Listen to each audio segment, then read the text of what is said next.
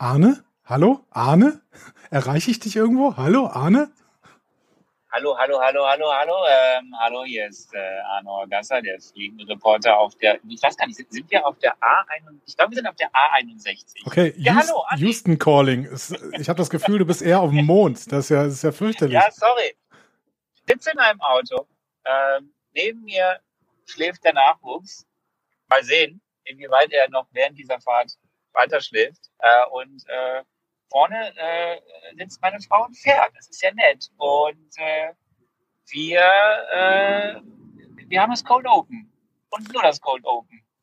Wie nur das Cold Open? Ich, ich, dachte, wir nehmen jetzt Marvel Mezzo auf. Was ist denn los? Ja, sorry. Sorry, Andi. Du, du musst da alleine durch. Du musst da alleine durch. Da, wo wir es aufnehmen wollten, da konnte ich ja nicht. Ich bin wieder schuld.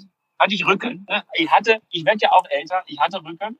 Und da ich ja jetzt hier nochmal auf der Autobahn bin, musst du da jetzt alleine durch. Aber ich habe dir, ich habe dir alles gegeben. Ich habe dir, ich habe dir O-Töne gegeben von mir. Ich habe dir ein Skript gegeben. Es ist eine Stütze, ja. Da kommst du durch. Glaube mir. Vertrau dir selbst. Also erstens war eine schwierige Entscheidung, diesen Podcast mit einem Senioren aufzunehmen. Z zweitens Jetzt muss ich mich hier entlanghangeln. Ich bin sehr, sehr gespannt auf jeden Fall. Also ähm, mal gucken, ob mein geistiger Zustand dafür ausreicht, mich alleine hier durch den Marvel Mezzo äh, entlang zu hangeln. Aber ihr werdet es gleich hören und ihr werdet jetzt gerade auf die Uhrzeit gucken können und gucken, wie lang das denn dauert, was wir heute hier machen. Ich hoffe nicht wieder, dass es wieder die längste Folge ist, wenn ich alleine spreche. Das wäre ein Traum. Ich wünsche dir viel Spaß, Andi. Ihr hört einfach Marvel. Eure Gebrauchsanweisung für das MCU.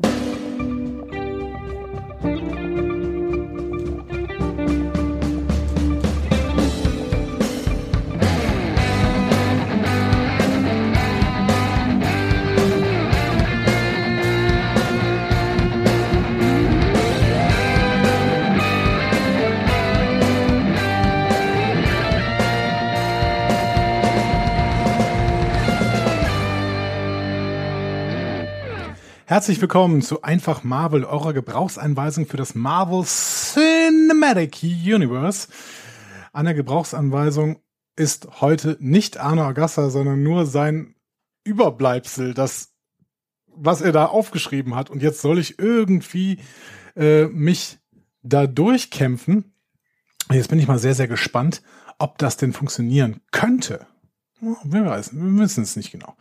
Ähm, auf jeden Fall werde ich mich jetzt in dieses äh, in diese Aufzeichnung begeben und hoffe mal wirklich, dass da im Endeffekt was Gutes dabei rumkommt. Ich bin sehr, sehr gespannt.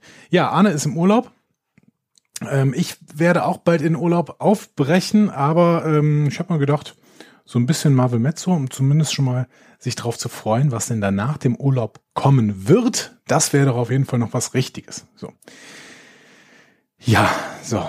Jetzt beruhigen wir uns alle mal. Jetzt kommen wir alle mal runter. Jetzt zählen wir alle mal leise bis zehn, damit diese aufregende Zeit hier schnell hinter uns geht. Nein, nicht schnell. Wir wollen ja ganz entspannt darüber nachdenken, was denn so passiert ist. Was ist passiert in den letzten Wochen und Tagen? Wir sind wieder bei Apple Podcasts. Hey, hallo Apple Podcasts. Ich nehme euch auf in meine großen Affenarme. Es ist wunderschön, dass ihr ähm, wieder da seid.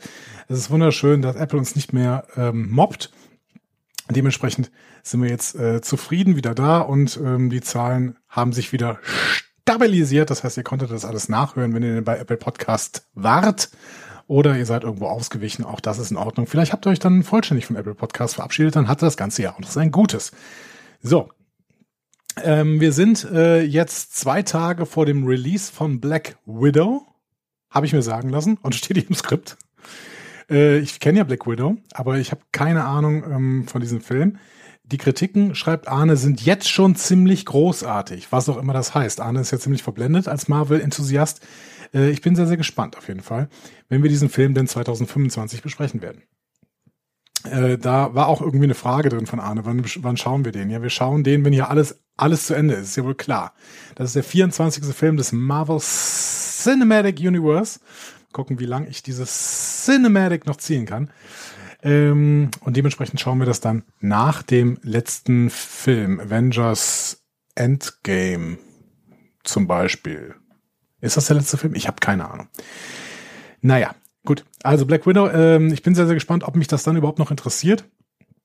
ähm, oder ob wir dann komplett äh, abbrechen werden und äh, Black Widow müsst ihr dann alleine gucken. Wir werden sehen. So. Ähm, was ihr aber auf jeden Fall mitmacht mit uns, äh, ist uns Feedback zu geben und das ist großartig, deswegen müssen wir da jetzt mal ein bisschen drauf eingehen. Und zwar ähm, gehen wir auf alles Feedback ein, ähm, was in den letzten Folgen gekommen ist. Und mit wir meine ich an dieser Stelle mich. So.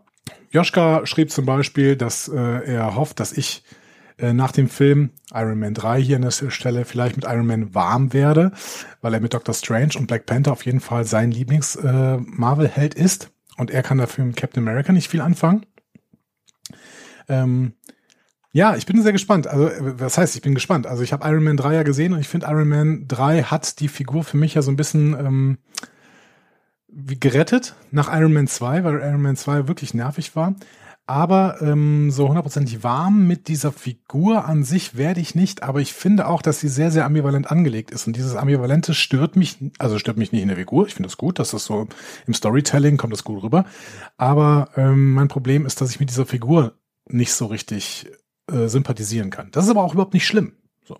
Ich kann ja durchaus mit dem Universum sympathisieren und nicht mit jeder Figur. Deswegen, ähm, Joschka, also so richtig warm geworden mit Iron Man, beziehungsweise mit Tony Stark bin ich noch nicht, aber mit dem Franchise, beziehungsweise mit der Figur äh, als ambivalent angelegte Figur, das funktioniert wieder ganz gut. So, Sophia schrieb, übrigens, wir hatten auch noch tolle E-Mails bekommen, ähm, habe ich auch mal zurückgeschrieben. Vielen Dank auf jeden Fall. Äh, danke auch äh, an all die Menschen, die uns da draußen hören und äh, nicht unbedingt Feedback schreiben, aber vielen Dank auch an diese vielen Feedbacks, die wir bekommen. Wir können das auch nicht alles auf, äh, aufführen, was wir hier geschrieben haben. Aber ich möchte nochmal äh, auf diesen Kommentar von Sophia eingehen, ebenfalls zu Marvel Mezzo zu Iron Man 3. Ähm, da hat Sophia geschrieben, hey, ich, erstmal muss ich sagen, dass ich ein großer Fan von eurem Podcast bin und vielen Dank. Ne? Ich selbst bin großer Marvel-Fan, weshalb ich Annis Spekulation immer sehr unterhaltsam finde. Unterhaltsam klingt ganz gut. Meine beste Freundin dagegen hat keine Ahnung von Marvel, was mich auf die Idee gebracht hat, euer Konzept einfach mal zu kopieren. Das heißt, ich zeige ihr das Filmplakat, sie spekuliert, was passieren könnte, dann schauen wir den Film zusammen und reden danach darüber. Leute, das ist der Hammer. Ich muss euch sagen, macht es alle wie Sophia und ihre Freundin. Ähm, kopiert unser Konzept. Äh, macht auch gerne einen Podcast dazu. Wir, können, wir laden euch auch gerne dann mal ein zum Spekulieren. Das wäre eigentlich ganz schön, dass wir einfach mal jemanden haben, der mit mir spekulieren kann. In so einem Marvel Mezzo der den Film auch noch nicht gesehen hat, der auch keine Ahnung vom Marvel Cinematic Universe äh, hat und dann einfach mal mitspekulieren kann. Also, kopiert dieses Konzept. Es ist total toll, wenn ihr quasi parallel zu uns arbeitet und dann mit und mit langsam euch das Marvel Cinematic Universe erarbeitet. Das heißt ja noch nicht, dass ihr es lieben lernt. Das werden wir ja dann noch sehen. Sophia schreibt aber auch, ach ja, und noch was anderes. Bei der Avengers-Folge hat ja Arne die Theorie geäußert, dass Loki von dem Gedankenstein seinem Zepter kontrolliert wurde. Und soweit ich weiß, ist das keine Theorie, sondern offiziell von Marvel bestätigt. Auf der offiziellen Marvel-Website steht dazu folgendes. Naja, das war alles, was Sophia mal loswerden wollte. Da hat der Arne auch mal wieder was gelernt. Das ist doch toll. Äh, dass nicht nur immer ich hier was lerne in dieser Gebrauchsanweisung für das Marvel Cinematic Universe, sondern auch Arne noch von euch etwas dazu lernen kann. Ja, Jörn geht auch nochmal auf die Frage ein, wo ist denn eigentlich das Zepter? mit einem kleinen, äh, mit einem kleinen äh, Augenzwinkern wahrscheinlich, weil äh, Arne ja erzählt hatte, dass das Zepter nicht mehr auf der Erde ist und das ist Quatsch. Volker hat auch nochmal geschrieben, äh, das ist interessant und es passt zu einem Gedanken, den ich über Age of Ultron habe, was bis jetzt noch kein Nerd über einen Podcast, den ich höre, verbreitet hatte. So unschuldiges Loki aber doch nicht. Denn er scheint sich bei Thanos gemeldet zu haben, die Bereitschaft für Aufträge gehabt zu haben, bevor er das Zepter bekam. Speer des Schicksals. Danke auf jeden Fall für diese Erleuchtung. Ich habe keine Ahnung, wovon Volker hier redet. Ich weiß, dass es sich auf Sophia bezieht ähm, und auf dieses, diesen, ähm, dieses Zitat, was sie da noch ähm, geschrieben hat zu diesem äh, Zepter und den Gedankenverschmelzung, aber ich habe keine Ahnung, was er damit meint. So, gucken wir noch mal weiter. Valdesinator, Valdes, äh, hat geschrieben, wie auch sonst hat die Besprechung zu hören sehr viel Spaß gemacht zu Iron Man 3. Das hat Erinnerungen wachgerufen. Die Erinnerungen waren zwar erst sechs oder sieben Monate alt. Ich habe vor ungefähr acht oder neun Monaten angefangen, mit meinem Vater das MCU in chronologischer Reihenfolge zu gucken.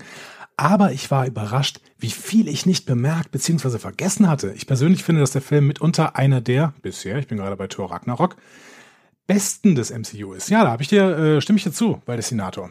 Als es zum Schluss zu den News kam, hat mich die Nachricht, dass Abomination in Shang-Chi vorkommt, nicht überrascht, da ich wenige Minuten zuvor einen Artikel darüber gelesen hatte. Das fand ich zumindest etwas lustig. Freue mich schon auf das nächste Marvel Mezzo. Und da sind wir auch schon. weil der Senator, du hast übrigens noch geschrieben, dass du 14 bist und den Podcast seit Folge 1 hörst und das ist großartig, da du jetzt auch auf Apple Podcasts wieder hören kannst. Luca geht auch nochmal darauf ein, dass auf Apple Podcasts die neuen äh, Folgen nicht da waren. Ähm, genau, das hatten wir, glaube ich, mittlerweile erklärt, dass äh, Apple Podcasts uns zwischendurch rausgeschmissen hatte. So, The Watcher Demi schreibt äh, auch nochmal in den Marvel Metze zu Iron Man 3. Hallo aus Stuttgart. Ja, die Sache mit dem Niveau. Ich musste herzlich beim Autofahren lachen. Hoffe, die Autofahrer, äh, die anderen Autofahrer hatten keine allzu große Angst. Ein kleiner Tipp für dich, Anni. Du solltest nicht immer versuchen, das Offensichtliche auf dem Plakat zu beschreiben. Die Plakate sowie auch die Trailer zum jeweiligen Film darf man nicht allzu viel Glauben schenken. Dies sei gesagt. Ich finde übrigens euer Intro bei der Phase 1 klasse. Das derzeitige Intro ist auch nicht schlecht, aber das andere gefiel mir doch mehr. Ich, mich mittlerweile, ich freue mich mittlerweile auf äh, über dieses Intro. Habe ich jetzt eigentlich gerade eben das richtige Intro gespielt? Keine Ahnung, müssen wir nochmal zurückspulen und nochmal gucken, ob ich wirklich das richtige Intro gespielt habe. Ich glaube nämlich nicht. Ich glaube, ich habe das falsche Intro gespielt. Da muss ich gleich nochmal schauen. Ähm, aber ich lasse es jetzt einfach drin. Hey, wir sind frei, oder? Wir können einfach machen, was wir wollen. Wir sind hier alleine. Und Arne hat auch gar nichts zu sagen. Seht ihr? Der hört das nämlich jetzt ja nachher alles. Und dann denkt er wieder, hat er sich wieder über meine Anweisungen hinweggesetzt. Ja, habe ich einfach gemacht. So, ich gucke jetzt mal weiter. Äh, Arne, was hältst du? Ja gut, ist eine Frage an Arne. Bringt jetzt nicht viele. Ich, schrei ich lese sie trotzdem vor. Anna, was hältst du von der Idee, dass Andy sich am Ende von den Marvel Mezzos überlegt, ob, wie viele und was für Post-Credit-Szenen sich am Ende vom Film abspielen? Wird bestimmt auch mega lustig. Aber Dimi, das mache ich, glaube ich, heute einfach mal schon. Du hast das jetzt vorgeschlagen. Ich mache das jetzt einfach, auch wenn Arne mir das bestimmt nicht reingeschrieben hat. Ich muss mir das nur hier aufschreiben. Wie viele Post-Credit-Scenes? So. Schreibe ich mir auf, vergesse ich nicht und versuche dann auch ein bisschen was über diese Post-Credit-Scenes zu erzählen. Wahrscheinlich habe ich einfach keine Ahnung. Ich weiß noch nicht mal, über welchen Film wir hier gerade reden. Aber dazu später mehr. Ähm, so, Servus miteinander, schreibt Volker. Äh, Volker, er geht auf meine Guy Pierce Abneigung ein und äh, sagt, ja, er kennt ihn seit den 80ern. Dort hat er mit Kylie Minogue und Jason Donovan Australien unsicher gemacht bei Neighbors. Ne? Dieser, dieser, ähm, was war denn das, Volker? Das war irgendwie so eine Sitcom, ne? Ähm, dann wollte ich noch einen Bezug zu Star Trek hinstellen, aber ich finde in der IMDb den Bezug auf Call Meany nicht wieder, dachte, dass O'Brien damals auch dabei war. Nun zur Bewertung, ihr spaltet ja alles hier. Ich wusste ja, dass einige den Kingsley-Twist hassen, auch einige andere, dass alles aus meiner, aus meiner Sicht aber nicht so schlimm aussieht.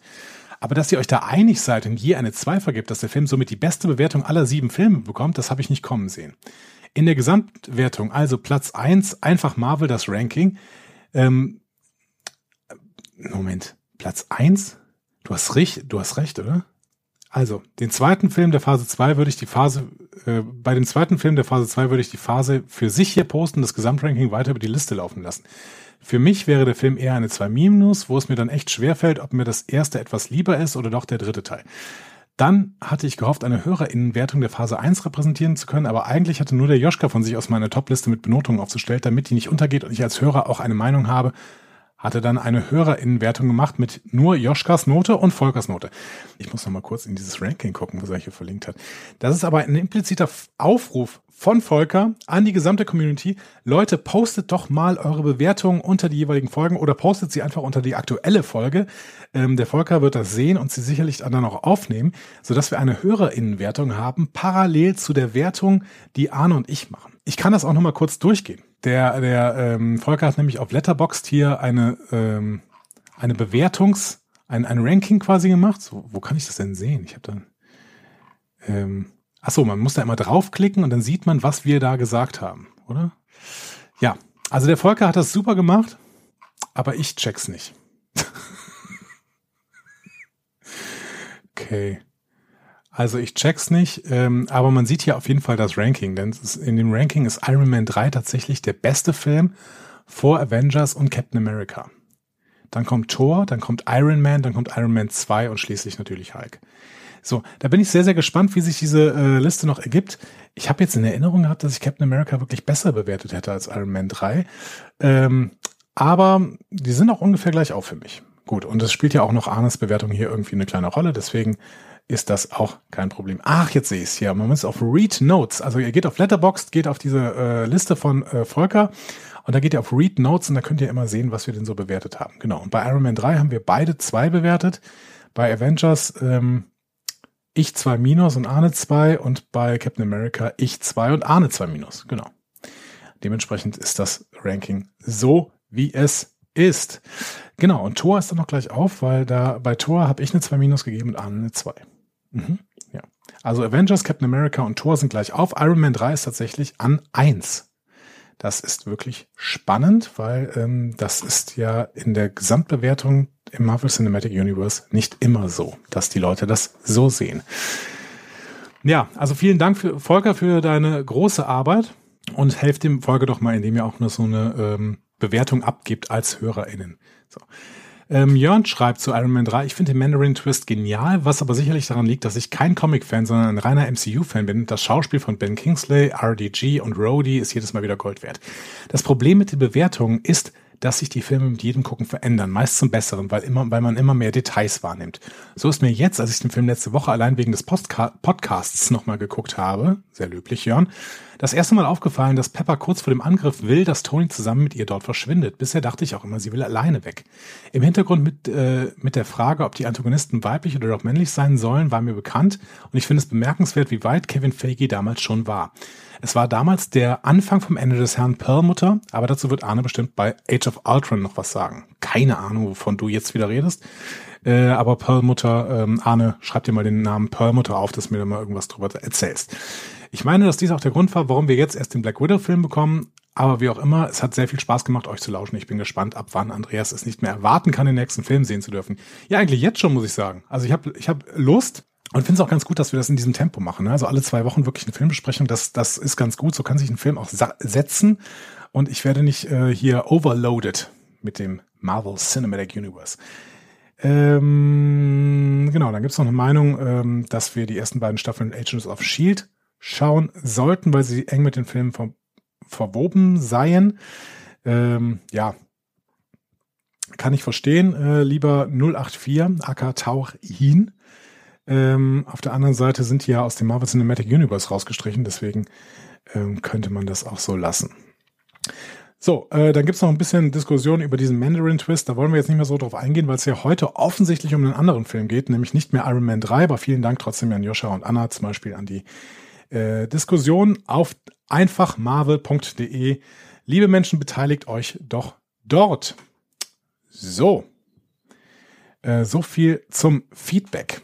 Also ihr seid wirklich der Hammer. Äh, vielen Dank auf jeden Fall, dass ihr so unglaublich viel Feedback gebt. So, und jetzt kommen wir tatsächlich zu einer Besprechung eines kleinen One-Shots, den ihr hoffentlich auch gesehen habt. Das ist der One-Shot All Hail the King. Ähm, kleiner Tipp, wenn ihr das bei Google ähm, eingebt, dann äh, könnt ihr auf jeden Fall diesen Film irgendwo schauen.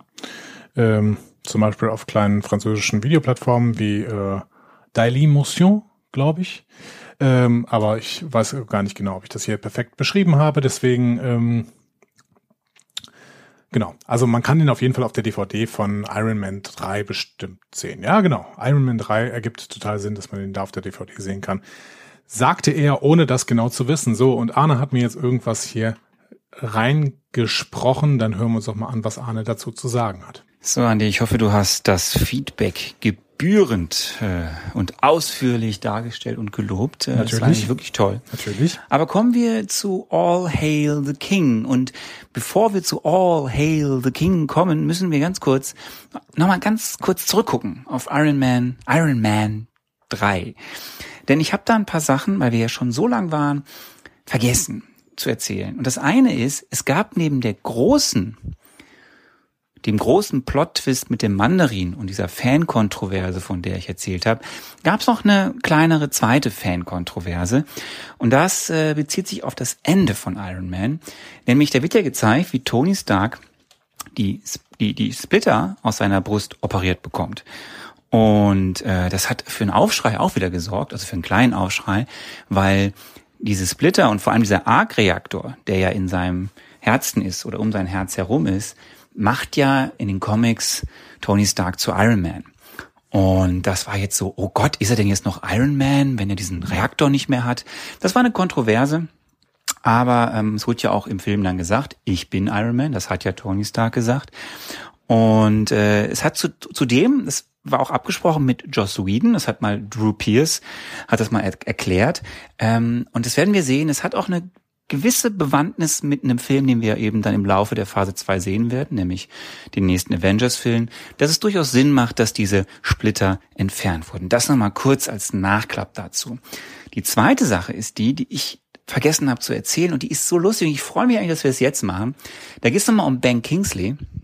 Der hat ja eine große Filmkarriere äh, hinter sich schon, aber er war sich aber auch nie zu schade, sagen wir mal, in seichteren oder trashigeren Filmen mitzuspielen. Und ich weiß nicht, ob du, Andy, die Serie kennst, Thunderbirds. Das war so eine 60er Jahre Puppentrick-Serie mit so na, Weltretter, Familien, Menschen, die in irgendeinem, wenn ich mich richtig entsinne, in irgendeinem Berg gewohnt haben und dann immer, wenn irgendwas in der Welt los war, aus diesem Berg mit einer Rakete rausgeflogen sind und die Welt gerettet haben.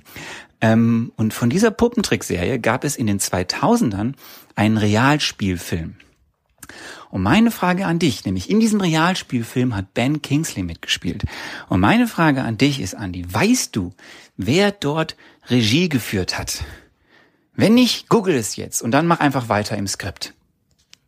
Okay, also ich soll jetzt bei googeln, wer bei Thunderbirds the Movie oder was? Ähm, von 2004, wer da Regie geführt hat.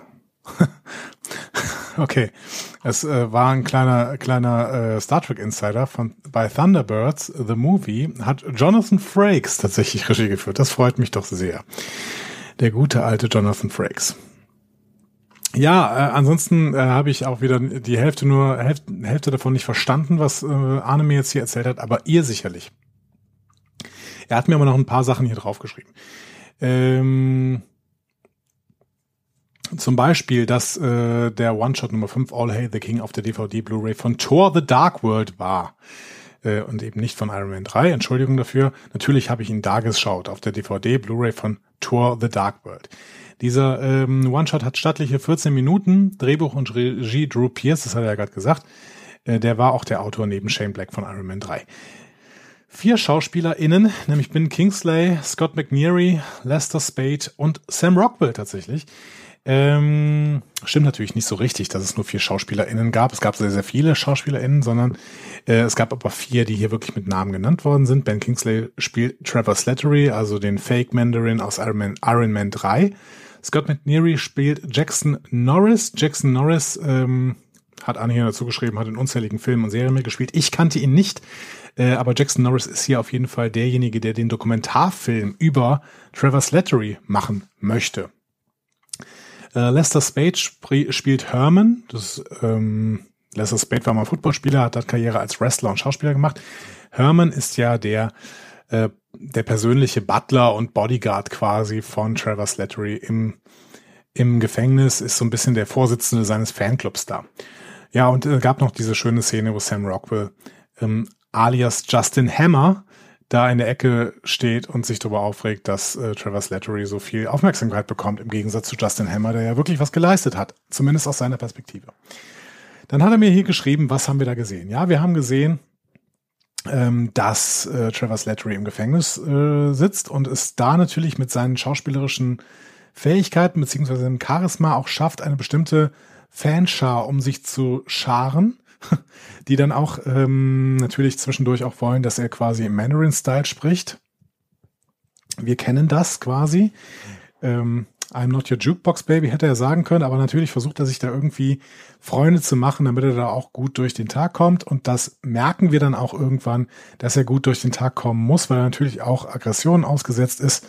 Davor wird er dann aber verteidigt, beispielsweise also da sein Tablett gegen einen dieser anderen äh, Häftlinge ähm, schmeißt und dann sofort von seinem Fanclub irgendwie in Schutz genommen wird. Genau. Aber das Problem ist natürlich, dass äh, sich Trevor Slattery immer als The Mandarin ausgegeben hat, denn großer Twist in diesem äh, äh, in diesem One-Shot, The Mandarin gibt es wirklich. Und die ähm, Ten Rings, also diese Terrororganisation, die wir ja auch im ersten Iron Man-Film gesehen haben, die sind gar nicht mal so froh darüber, dass sich jemand als The Mandarin ausgegeben hat, äh, denn äh, The Mandarin gibt's halt wirklich und das hat äh, The Mandarin jetzt quasi der Lächerlichkeit preisgegeben. Ähm, ja, und dementsprechend wird dann quasi auch ein Anschlag auf Trevor Slattery ausgeführt. Genau. So, das, das ist das, was wir sehen. Macht natürlich ganz, ganz viel auf, nämlich, dass Ten Rings zurückkehrt, dass The Mandarin irgendwann nochmal eine große Rolle spielen wird. Ähm, und äh, da bin ich doch sehr, sehr gespannt, wie das beispielsweise in diesem, äh, in diesem nächsten Marvel-Film, der da kommt, ne, ähm, Shirkan und die Tiger des Grauens, ich weiß nicht mehr genau, wie er heißt, ähm, wie, das, wie das dann da nochmal aufgenommen wird. So. Was mir Arne aufgeschrieben hat, Einordnung in Time in, äh, und Timeline des MCU. Der Film spielt natürlich im Anschluss an die Ereignisse aus Iron Man 3 und war tatsächlich eine Fanwiedergutmachung und Rehabilitation des Mandarin-Charakters. Wir hatten in der letzten Folge ja beschrieben, dass Fans auch mit Iron Man 3 unglücklich waren, weil Iron Man 3 dieses Problem hatte, dass äh, The Mandarin quasi entwertet wird. So. Und ähm, dem ist man dann quasi mit All the Hell the King, ähm, darauf hat man reagiert und äh, hat The Mandarin quasi rehabilitiert, sodass er wieder eine äh, wichtige Hintergrundfigur, ein Hintergrundantagonist werden kann. So. Ähm, Genau, Arne schreibt hier auf, aufgrund der teilweise sehr heftigen und negativen Fanreaktionen auf den Mandarin-Plot-Twist wollte man sich mit diesem One-Shot einerseits entschuldigen und andererseits signalisieren, da draußen im MCU gibt es noch den wirklichen Mandarin und die Ten Rings. Und der Film äh, dazu kommt dieses Jahr mit, ja, das ist nochmal aufgeschrieben, der Arne, Shang-Chi and the Legend of the Ten Rings. Äh, ja, ich bin sehr gespannt, wann wir diesen Film besprechen werden. Sicherlich ähm, auch irgendwann 2027 äh, an Weihnachten. Gut. Haben wir es dann? Hervorragend. Ähm, wie hat mir der gefallen? Also steht hier nicht drin, aber ich könnte ja mal ein Fazit ziehen. Ähm, fand ich ganz nett, eigentlich. Ja, ich fand diesen, diesen, äh, dass Sam Rockwell da in der Ecke saß und sich darüber aufgeregt hat, dass äh, Trevor Slattery so viel Aufmerksamkeit bekommt, das fand ich ganz nett. Genau. Aber ich bin ja eh Fan von diesen Kurzfilmen, äh, die das MCU quasi nochmal ein bisschen unterfüttern, die dem äh, Fleisch rangeben. Und das ist äh, immer gut, wenn ein Franchise das macht und weiß, dass es damit spielen kann. So. Gut. Wir gehen. Achso, ich kann ja inhaltlich noch was dazu sagen, ist mir gerade eingefallen. Tut mir leid, ich muss immer quasi auf mich selbst reagieren, wenn ich irgendwas sage und mir dann selber ins Wort fallen, weil ich kann es diesmal nicht bei Arne machen. Also ich muss mir selber ins Wort fallen. Ich kann natürlich noch inhaltlich dazu sagen, ich finde ganz gut auch, dass äh, The Mandarin äh, jetzt nochmal eingeführt wird und die Ten Rings auch noch eine größere Rolle spielen, weil das natürlich eine spannende Organisation sein kann, wenn denn ernst genommen wird, dass sie sich auch for the people einsetzen. Also dass irgendwas, ähm, dass die, dass die Ten Rings halt nicht eine reine Terrororganisation sind, sondern irgendwie auch eine bestimmte Bevölkerungsgruppe verteidigen oder sowas. Sowas fände ich dann spannend. Wenn es eine reine Terrororganisation gibt, die im Prinzip nur Böses im Schilde führen, das ist dann immer schwierig als Antagonist. Aber grundsätzlich finde ich das okay. Aber ich hätte natürlich auch damit leben können, wenn The Mandarin niemals mehr vorgekommen ist, weil ich habe dazu keine Verbindung gehabt. So. Jetzt kommen wir aber final zu Thor the Dark Kingdom. Das ist offensichtlich der Film, für die, den wir dieses Marvel Mezzo hier machen. Der zweite Thor-Film. Ähm, der Originaltitel das ist ja witzig. Okay, der deutsche Titel ist The Dark Kingdom und der Originaltitel ist The Dark World. Ja. Whatever. Ähm, es ist der achte Film des Marvel Cinematic Universe und der zweite Film der Phase 2 und wie immer ähm, alle konkreten Details zum Film, den Figuren und so weiter das machen wir dann in der Filmbesprechung. Nur ein paar Vorabfakten dazu hatte mir Arne hier aufgeschrieben, das ist ganz wichtig für mich, damit ich mich immer so ein bisschen eingrooven kann, was wird das für ein Film. Der ist relativ kurz für einen MCU-Film der Phase 2, würde ich jetzt mal sagen, obwohl ich schon erst einen kenne davon. Äh, länger 112 Minuten, das heißt noch nicht mal ganz zwei Stunden. Das ist spannend. Das Einspielergebnis waren knapp 645 Millionen US-Dollar. Das ist natürlich bei weitem nicht so erfolgreich wie Iron Man 3, der über ähm, mehr über Milliarde hatte aber 200 Millionen erfolgreicher als Tor 1. Ähm, dementsprechend, das Marvel Cinematic Universe befindet sich auf einem guten Weg. Ich muss mal einen Schluck trinken hier. Ich laber euch jetzt schon wieder eine halbe Stunde lang vor. Moment. Oh. Vielen Dank, ähm, dass ihr mir das genehmigt habt. Ungefragt. Regie hat Alan Taylor geführt. Das muss ich jetzt aber mal kurz googeln. Wer ist denn Alan Taylor? Ähm, Alan Taylor. Okay. Acht Buchstaben, dreimal vertippt. Alan Taylor ähm, hat ansonsten nichts gemacht. Er hat einen Terminator-Film gemacht, Genesis, Paluca Will, den wollte ich irgendwann mal immer sehen. Habe ich aber nicht. Habe ich irgendwas von ihm gesehen? Kurzgeschichte von Philip K. Dick. West Wing Folge, Sopranos Folge. Okay. Eine Boardwalk Empire Folge. Okay. Also Serienregisseur, ähm, der seit neuestem auch Filme macht. Ähm, genau. Und bringt tatsächlich dieses Jahr noch einen äh, Film raus, nämlich The Many Saints of New York. Mit Michael Gandolfini. Also, der ist auf jeden Fall mit den Sopranos verbunden. Okay. Ähm, gut. Also Alan Taylor, kein berühmter Regisseur, aber vielleicht auch der richtige für dieses Marvel Cinematic Universe. Ähm, okay. Und jetzt muss ich äh, nochmal eine Tonspur von Arne vorspielen. Das hat er mir nämlich hier aufgeschrieben. Hören wir doch mal rein. So, du müsstest ja jetzt ähm, schon bei Thor, The Dark Kingdom, The Dark World, je nachdem, ob man den Originaltitel nennt oder nicht, angekommen sein. Und wir hatten es ja letztes Mal schon. Ich kann dir ja nicht viel aufschreiben oder erzählen zu den Charakteren. Das hatten wir ja schon bei den anderen Filmen in der ersten Phase. Ich kann dir ja auch nicht zu den neuen Charakteren erzählen. Und ähm, ich möchte dir aber helfen. Ne? Ich möchte dich an die Hand nehmen und dir helfen. Und deswegen haben wir ja letztes Mal die 50-50 Fragen eingeführt. Und ich habe wieder welche für dich. Vier Stück an der Zahl. Und ich werde dir jetzt alle nacheinander nennen. Dann kannst du sie kurz versuchen zu beantworten. Und dann werde ich das auflösen in, einem, in einer nächsten Audiobotschaft. Hier meine vier 50-50 Fragen für dich. Die erste Frage. Wird es in Thor The Dark World ein Wiedersehen mit nahezu allen Charakteren aus dem ersten Thor-Film geben? Meine erste Frage an dich. Meine zweite Frage. Sehen wir andere aus dem Avengers-Team? Aha. Meine dritte Frage. Ist Loki der Antagonist? Und meine vierte Frage, spielt der Film auch auf der Erde? Dann äh, überleg mal.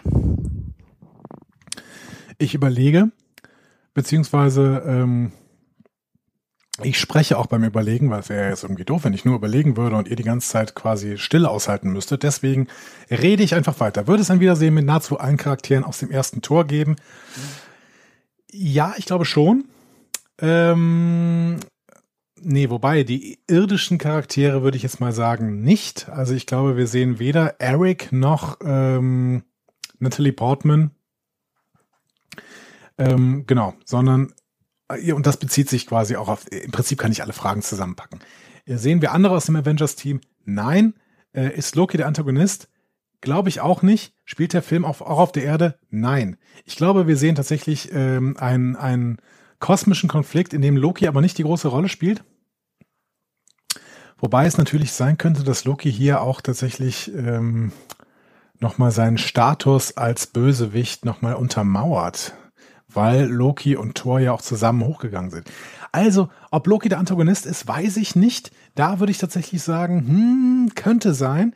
Bei allem anderen würde ich sagen, nee, wir sehen hier einen Film, der ähm, im Kosmos spielt ich weiß ja auch, dass bald The Guardians of the Galaxy kommen muss und äh, müssen.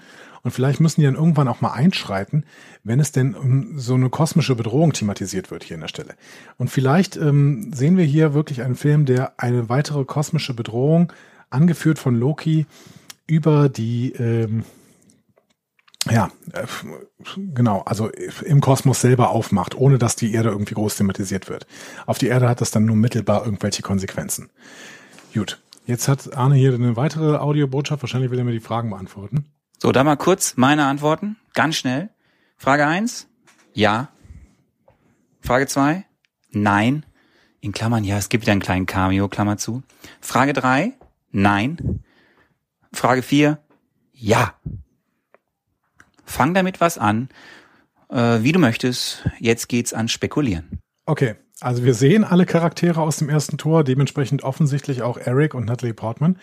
Ähm, wir sehen außer einem Cameo keiner aus dem Avengers-Team, zumindest das hatte ich richtig beantwortet. Loki ist nicht der Antagonist, aber spielt auch auf der Erde. Gut. Ähm, dementsprechend hatte ich mal wieder alles falsch, aber es ist gut, dass ich vorher weiß, äh, denn jetzt können wir langsam starten mit der wunderbaren Republi äh, Republik. Genau. wir gehen in eine wunderbare Republik, nämlich Andi spekuliert Hausen. So, ich fange an zu spekulieren. Ähm, bevor wir zu den Fragen kommen, das Filmplakat, das findet ihr natürlich parallel. Ähm, das, ja, an diesem Filmplakat hätte ich es natürlich auch erkennen können, wo, was wo passiert. Ähm, das Filmplakat äh, könnt ihr gerade hoffentlich sehen.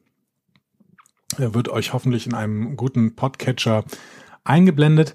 Ähm, ansonsten findet ihr es als Verlinkung unter diesem Artikel. So, ich spekuliere. Ich sehe, aber erstmal gucken, was ich auf diesem Filmplakat sehe. Ähm,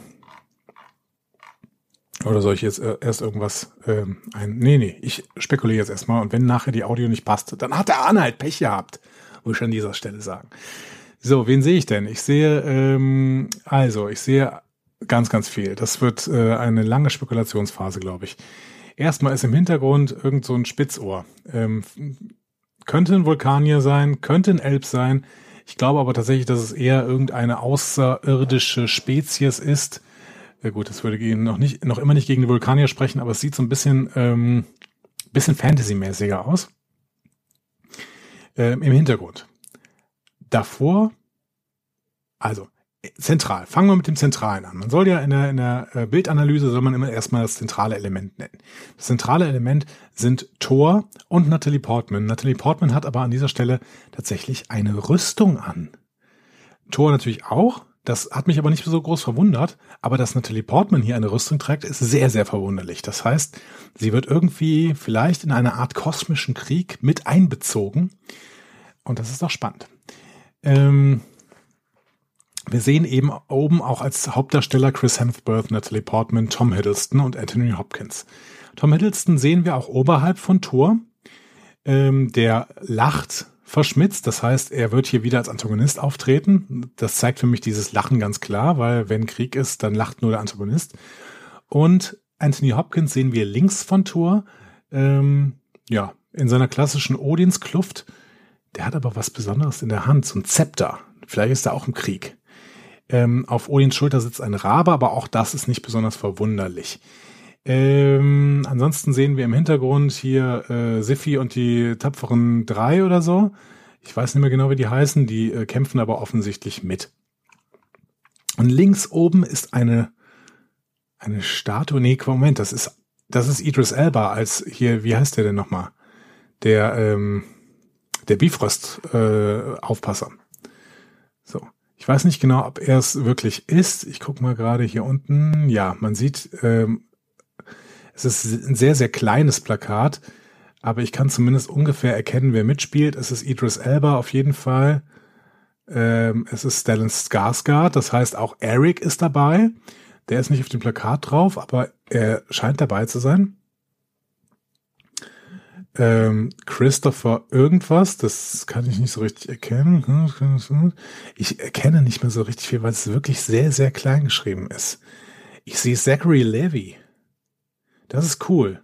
Also Zachary Levy ähm, kennt ihr vielleicht aus äh, dem Comic-Kosmos als dieser, dieser eine Superheld, der eigentlich ein Kind ist und dann aber ein äh, Shazam, genau, Shazam. Ähm, der hat, den kenne ich als Chuck. Äh, genau. Guter, guter Darsteller, tatsächlich. Und Jamie Alexander, ist das nicht irgendeiner von Game of Thrones? Gut, ähm, weiß ich nicht genau. Ich bin sehr, sehr gespannt. Im unteren Teil dieses Plakats, also jetzt gehen wir wieder auf diese, auf diese Darstellungsebene, sieht man so Typen mit Hörner. Also eine Armee von Typen mit Hörnern, die entgegen, die irgendwie rumlaufen, so. Und im Hintergrund ist eine riesige Stadt. Das könnte natürlich sehr, sehr gut ähm, Asgard sein. Ähm, und rechts oben, also wir sehen einerseits ähm, Raben, wir sehen aber auch ja so Kometen, die irgendwie ein, reinfliegen auf diese Welt, die Asgard sein könnte. Und das könnte ein Raumschiff sein, das rechts oben. Also, also das ist, das ist irgendwie so ein riesiges, kreuzförmiges Ding, was irgendwie in der Mitte LED-mäßig ähm, leuchtet. Also, das könnte tatsächlich ein Raumschiff sein. Ich behalte mal diese Raumschiff-These, dass entweder Asgard, wonach es aussieht, oder tatsächlich Midgard, also die Erde, ähm, bedroht werden. Ich glaube tatsächlich ist es Asgard, ähm, das bedroht wird von irgendeiner außerirdischen Spezies. Und da ist natürlich jetzt gespannt, welcher, aber ich hoffe, das ist keine Frage, weil wie soll ich das beantworten? Ähm, vielleicht von dieser Spezies mit den Spitzohren hier im Hintergrund. Hm. So, genau. Also so viel, so viel haben wir jetzt. Und ähm, jetzt darf ich auch wieder ein Audio von Arne abspielen. Ich hoffe, das Plakat hat dir geholfen. Hier nun also deine äh, Spekulationsfragen, an denen du dich entlang hangeln kannst. Äh, Frage eins: Der Film beginnt mit einer Rückblende. Das haben wir ja häufig schon gehabt. Was sehen wir wohl in dieser Rückblende? Und Frage 2a und 2b, das kennst du schon. Was passiert in dem Film? Erkläre mir die Handlung. Ne? Du weißt drei bis fünf Sätze und teils wieder auf. Erster Teil, mit dem Fokus auf die, auf das zentrale Problem und der zweite Teil dann auf den zweiten und dritten Akt des Films mit äh, Darkest Moment, äh, unerwartete Wendungen, großem Finale etc. Der Film beginnt mit einer Rückblende und in dieser Rückblende sehen wir zwei verschiedene Dinge. Erstens sehen wir, wie nach der Schlacht um New York City Thor und Loki sich wieder hochbeamen nach Asgard. Und Zweitens sehen wir, wie Odin ähm, in den Odins-Schlaf verfällt, Ereignisse aus Tor 1 und ähm, aus diesem Odins-Schlaf wegen dieser Liebe, mit dieser Träne da ähm, wieder erwacht, um eventuell wieder in die Geschehnisse eingreifen zu können. So, das sind die beiden Sachen, die wir in der Rückblende sehen. Zweite Frage war, was passiert in dem Film? Erzähle die Handlung anhand der Struktur in drei bis fünf Sätzen mit dem Fokus im ersten Teil auf das zentrale Problem und im zweiten Teil auf die unerwartete Wendung und den darkest Moment des Protagonisten. So, Exposition mit entscheidenden, einschneidenden Ereignis. Loki wird vor Gericht gestellt. In Asgard. Aber Loki wäre nicht Loki, wenn er nicht noch einen Trick in der Hinterhand hätte. Und dieser Trick besteht darin, dass er mächtige Freunde hat, nämlich Freunde von einem anderen Planeten, die dann eingreifen können. Diese außerirdische Spezies überfällt dann Asgard, rettet Loki und sorgt für allerlei Irrungen und Wirrungen in Asgard selbst und eröffnet dann quasi, zumindest aus der Perspektive von Odin, den Krieg. Vielleicht sorgen sie dann auch dafür, dass zum Beispiel dieser Bifrost Guard Idris, Idris Elba irgendwie nicht mehr dafür sorgen kann, dass die Asen in eine andere Spezies äh, beziehungsweise in ein anderes hm, zu einem anderen Planeten reisen können, denn das können sie ja nur über den Bifrost ähm, und dementsprechend äh, haben die Asen auch keine Möglichkeit, sich in irgendeiner Weise zu wehren oder Loki wieder dem Recht äh, zuzuführen. Und das ist quasi auch der darkest Moment an dieser Stelle. So. Genau. Und jetzt äh, muss ich ähm, die nächste Audio abspielen. Die nächsten Fragen. Frage 3a. Wie läuft's mit Jane Foster? Frage 3b. Wie läuft's mit Loki? Und Frage 4, jetzt kommen wir endlich mal zum Antagonisten. Wer ist es denn? Oder Wer sind Sie Antagonisten? Und was machen Sie? Was treibt Sie an? Und sind Sie gut oder sind Sie eher nicht so gut? Jane Foster muss aus irgendeinem Grund dann von Thor nach Asgard geholt werden. Sie will das natürlich auch. Aber Thor braucht sie. Vielleicht liegt das daran, dass eine Verbindung zwischen Asgard und Midgard Odin irgendwie zu bestimmten Sachen triggern kann oder ihn vielleicht auch überhaupt erst wieder richtig aus seinem Odins-Schlaf erwecken kann. So. Die Frage 3b war, wie läuft's mit Loki?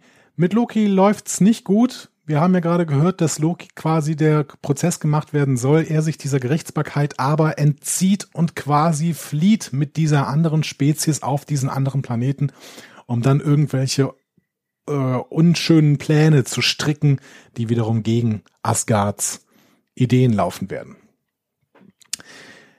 Der Antagonist oder die AntagonistInnen sind dann eben die äh, Mitglieder dieser Spezies ähm, und Loki. Loki wendet sich mit dieser Spezies gegen Asgard und damit gegen seine Familie. Und äh, das könnte ein ganz guter Antagonist, beziehungsweise könnten ganz gute Agonist, Antagonisten sein. Andererseits, äh, einerseits, weil Loki natürlich von sich aus schon eine Grundmotivation hat, ähm, etwas gegen die Asen und gegen Thor und Odin zu tun. Und andererseits, weil ähm, Thor und Odin mit seiner gesamten Macht, also vor allen Dingen Odin, sicherlich auch viele Menschen in diesem Universum, beziehungsweise viele Spezies in diesem Universum verärgert hat. Das hatten wir schon bei diesen Eismenschen da gesehen. Und ähm, vielleicht sind es auch die Eismenschen. Und vielleicht ähm, gibt es an, dementsprechend eine sehr, sehr gute Motivation und äh, das wiederum, mh, dass die da funktioniert. Punkt. Gott, jetzt wird es ein bisschen ähm, abgebastelt hier. So, ich spiele mal sofort die neue Audio, damit ich mich mal wieder sammeln kann. So, und dann kommen wir zu den letzten Fragen. Frage 5. Du kennst es schon. Was ist der, was sind die Triple M des Films? Frage 6, deine Lieblingsfrage. Stan Lee Cameo. Wo werden wir Stan Lee sehen und als was? Frage 7, was wird die Rolle dieses Filmes im MCU sein? Und die Sonderfrage 8, die ist, finde ich, ganz schön, weil die geht dann direkt in eine Bewertung nächstes Mal über. Wo wird sich dieser Film wohl in unserem bisherigen Ranking einordnen? Ja, und Frage. Viel Spaß. Danke. Und wie, und Frage 9 wäre ja noch die Frage, die aus dem Feedback kam, wie viele Post-Credit-Scenes gibt's? Und was besagen sie? Okay, wir starten mit der Triple M-Moment, äh, der Triple M, genau. Der Triple M des Films, der Marvelous Movie Moment des Films, ist ähm, tatsächlich schon relativ am Anfang, wenn nämlich diese Spezies auf äh, mit ihrem Riesenraumschiff in Richtung Asgard fliegt und äh, Asgard überfällt. Das ist schon sehr, sehr marvelous. Ähm, es könnte aber auch durchaus ein marvelous Movie Moment sein, wenn die Asen es wieder schaffen, über Bifrost oder über irgendeine andere Gelegenheit ähm, sich Loki zurückzuholen quasi und dann irgendwo anders einfallen. Also zum Beispiel hier Siffi und die Tapferen drei und äh, ähm, Vielleicht hat Natalie Portman auch irgendwelche Superkräfte äh, bekommen und Thor, die schaffen es dann dahin zu fliegen, beispielsweise. Die machen das ja auch gerne so, dann Thor reckt seinen Hammer hoch und sie fliegen dann irgendwie durchs ganze Weltall. Das wären so typische Marvelous Movie Moments, die ich sehe. Der Stan Lee Cameo liegt vielleicht darin, ich würde Stan Lee wieder irgendwo auf der Erde verorten. Vielleicht äh, ist das jemand, der sich äh, sehr, sehr stark darüber wundert, dass ähm, die Jane Forster, also die Natalie Portman, von der Erde abgeholt wird, quasi. Also Thor schnappt die sich und ähm, der landet vorher mit Siffi und den tapferen drei da, um die sich irgendwie zu holen. Und ähm, dann fliegen die hoch und er sieht das quasi und wird dadurch irgendwie beeindruckt. Wie auch immer. Ganz normaler Rando-Typ. Die Rolle im Marvel Cinematic Universe ist, dass wir weiterhin sehen, dass es verschiedenste Konflikte zwischen den verschiedensten Parteien in diesem Universum sehen. Denn wir müssen ja diesen Konflikt immer weiter auf das Universum ausweiten. Unter anderem müssen wir ja auch noch versuchen, die Rolle dieses komischen ähm, Thanos, genau, näher zu erörtern der irgendwie so ein super, äh, super Schurke des Universums sein wird. Und wir müssen ja irgendwie auch noch die Guardians of the Galaxy da ins Spiel bringen. Das heißt, es geht hier weiter, ähm, wie auch schon im ersten Torfilm, darum, ähm, die Konflikte des Universums als wirklich kosmische Konflikte darzustellen und nicht nur als irdische Konflikte. Das ist die Rolle des MCUs, dieses Films. Und wo wird sich dieser Film wohl einordnen? Ähm, wenn das denn so alles passiert, was ich da gerade beschrieben hat, dann wird das ein relativ guter Film werden, weil er dann wieder relativ stark bei sich ist. Wenn die Rolle von Thanos zu viele Anspielungen bekommt, dann wird dieser Film wieder äh, ein Problem haben, nämlich dass der Film Funktionen für andere Filme übernimmt. Grundsätzlich würde ich sagen, er spielt etwas unter der Liga der äh, drei, drei besten zwei. oh Gott, der drei besten im zweiten Platz, nämlich ähm, so ein bisschen unter Captain America, Avengers und Tor 1. Ganz knapp darunter. Genau. So. Und die letzte Frage, die aus der Community kam, wie viele Post-Credit-Scenes gibt es? Ich bin noch, ich bin noch gespannt. Ich weiß es nicht genau. Ähm, spannend wäre natürlich, ob hier Mr. Augenklappe versucht, Jane Foster, wenn sie denn jetzt auch irgendwelche Superheldenkräfte kriegt und eine Rüstung anhat und sowas, in die Avengers-Initiative reinzubringen, dann könnte das tatsächlich eine Post-Credit-Scene werden. So. Und da lege ich mich jetzt mal drauf fest. Äh, die Post-Credit-Scene wird dafür sorgen, dass Natalie Portman Teil der Avengers-Initiative wird. So. Tja, Abschluss. Ich hoffe, euch hat diese Spekulation gefallen. Ich hätte diesmal gerne wieder ein paar Hämmer. Ne? Also ein Hammer, wenn ich das total falsch gemacht habe. Fünf Hämmer, wenn ich quasi den Film nacherzählt habe. Ne? Das wäre ganz schön. Und ähm, ich würde sagen, jetzt rufe ich doch einfach nochmal den lieben Arne an. Das muss ich ihm wahrscheinlich vorher ankündigen. Arne. Hallo. Na? Hallo. Hörst du einen Unterschied? Ne, nehmen wir schon auf. Bin, bin, ich schon live? Bin ich schon live? Du bist die ganze, natürlich bist du live. Als, als ob wir hier irgendwelche Zeit verschwenden würden, die wir miteinander reden. Hast du eine erfolgreiche Folge gehabt? Ich habe eine erfolgreiche Folge gehabt. Ich habe einen perfekten Film beschrieben. Mal gucken, ob der so perfekt wird, wie ich ihn beschrieben habe. Ich bin sehr gespannt, äh, weil ich bin ja genauso ahnungslos, äh, wie aktuell noch. Äh, wie, nee, die Hörer haben es dann ja schon gehört. Ich werde es erst hören, wenn dann die Folge online ist. Ich bin sehr gespannt. Ich bin sehr gespannt. Ich stehe übrigens gerade an einem Rastplatz. Ich habe keine Ahnung wo. Es ist äh, jedes Mal interessant, auf einem Rastplatz zu sein. Ich laufe hier so rum, aber gut. Ja, ich bin, ich bin gerne auf Rastplätzen tatsächlich. Aber auch wenn das ein Relikt sein wird, in, äh, sagen wir, 40 Jahren gibt es keine Rastplätze mehr. Weil wir dann. Weil wir dann im Auto rasten können. Das ist ja autonomes Fahren dann und dann rasten wir quasi im Auto und dann braucht es keine Auto, dann braucht es keine Rastplätze mehr. Okay, das ist schön. Das ist schön. Bist du jetzt endgültig urlaubsreif? Ich bin endgültig urlaubsreif. Wie gesagt, ich habe den perfekten Film beschrieben. Äh, eine, eine kosmische, eine kosmische, inter, interstellare äh, Konfliktsituation. Ähm, sei gespannt auf diesen Film. Wenn dieser Film nicht äh, den Erwartungen entspricht, dann werde ich ihn selber verfilmen. Das ist, das ist schön. Ich bin, ich bin sehr gespannt. Moment, ich muss, während wir hier gerade äh, das Ende dieser Folge aufzeichnen, muss ich live. Weißt du, das ist, ich nehme euch mit. Ich nehme dich mit, ich nehme die Hörerin mit. Ich muss live äh, Moment, jetzt fliegt gerade mein Kaffee weg. Ich muss live die Windeltüte mit einer wirklich stinkenden Windel wegschmeißen.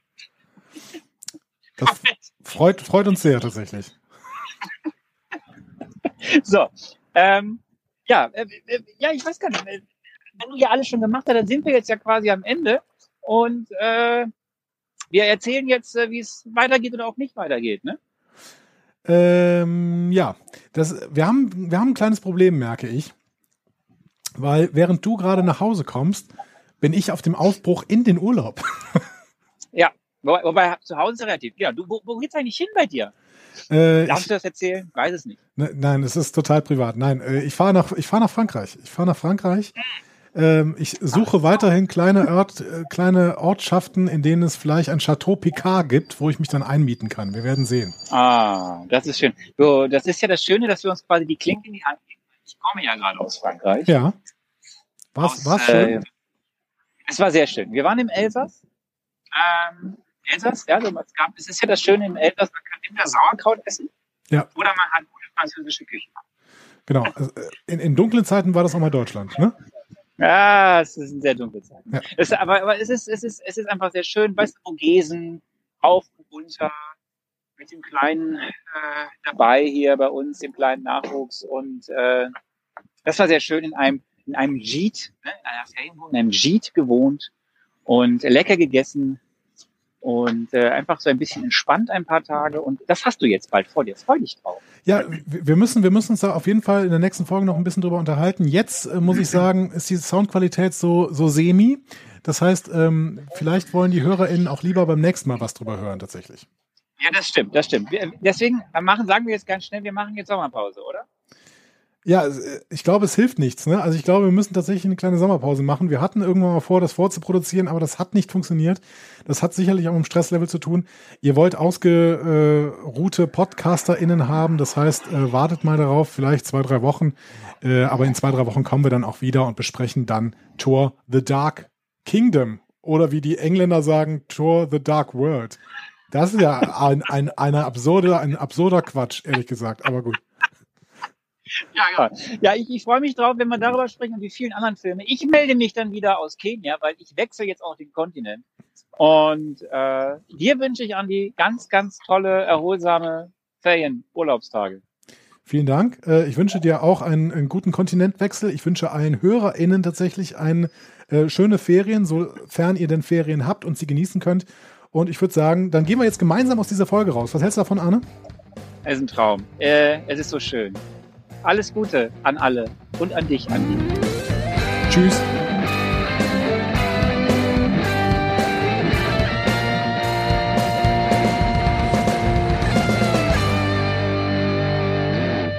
Die Heldenreise geht weiter. Mehr Folgen zum Marvel Cinematic Universe findet ihr auf einfachmarvel.de oder überall, wo es Podcasts gibt.